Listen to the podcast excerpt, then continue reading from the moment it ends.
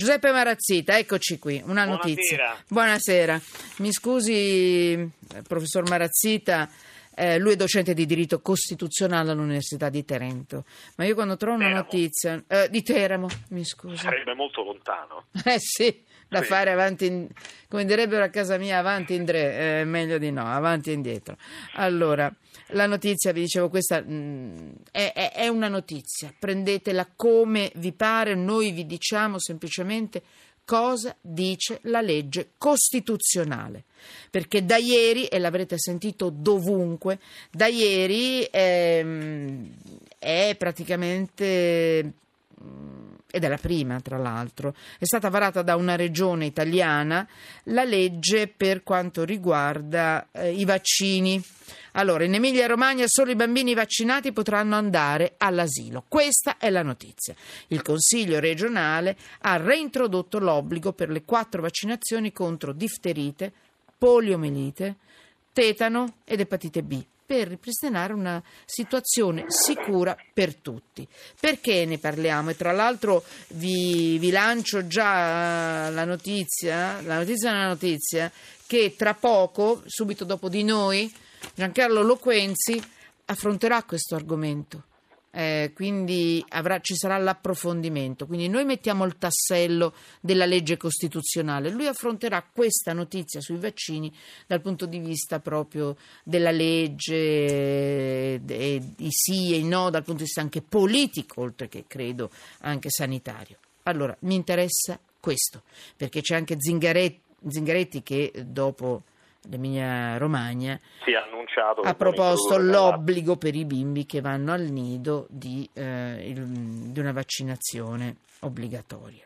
Allora, perché entriamo nella Costituzione? Perché io non desidero che ci sia confusione su questo argomento che è troppo importante, perché è la salute dei nostri bambini.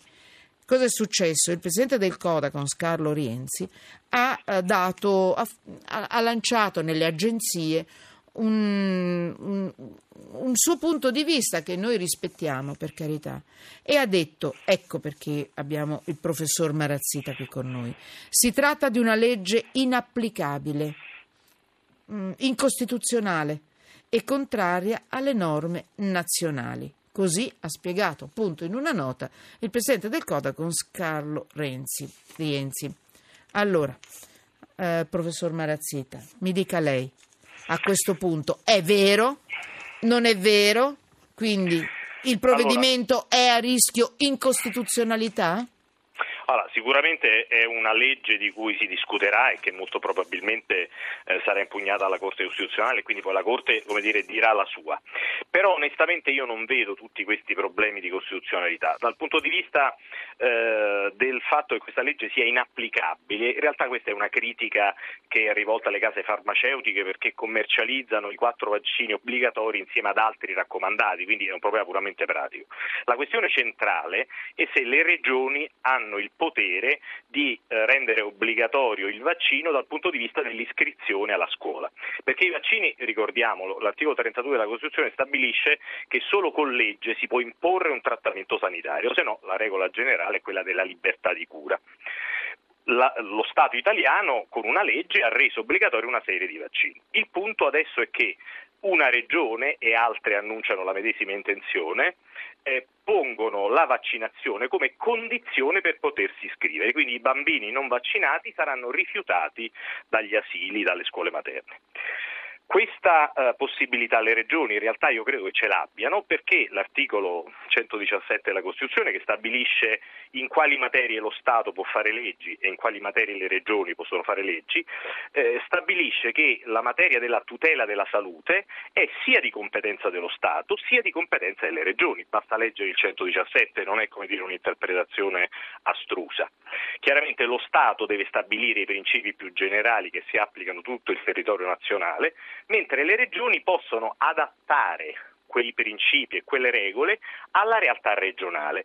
E non dimentichiamo che la realtà regionale nella quale è nata questa legge è una realtà nella quale purtroppo la percentuale di vaccinazioni è scesa sotto quel 95% che rappresenta la soglia della sicurezza dal punto di vista della non diffusione di quelle gravissime malattie eh, appunto rispetto alle quali i vaccini ci prevengono. E quindi esiste in realtà una ragione ben precisa in quella specifica regione per derogare, per modificare le regole generali e adattarle alla, a quella regione, a quella realtà particolare.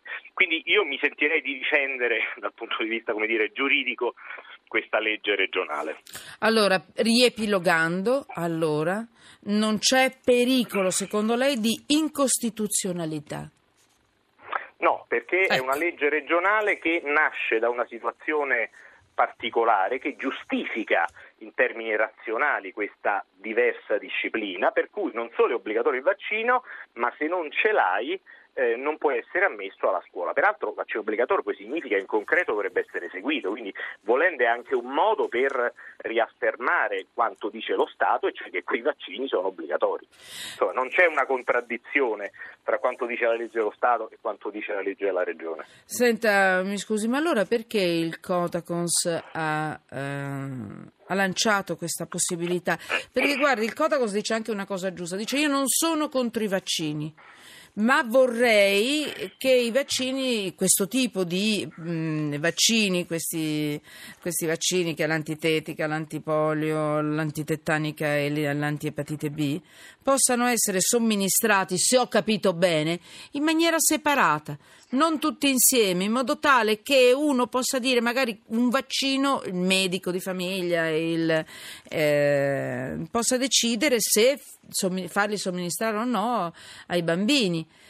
Secondo lei è praticabile questo, ter- non dal punto di vista sanitario, le diciamo, chiedo chiaramente. Smonterebbe eh, tutta la logica delle vaccinazioni obbligatorie, che sono una questione di salute, di diritto alla salute e anche di diritto.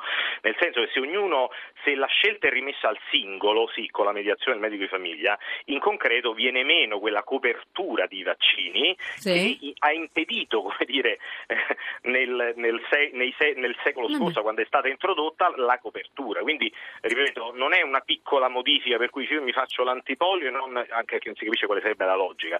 Esistono dei, delle gravissime malattie che, che lo Stato stabilisce eh, che devono essere combattute con una vaccinazione obbligatoria.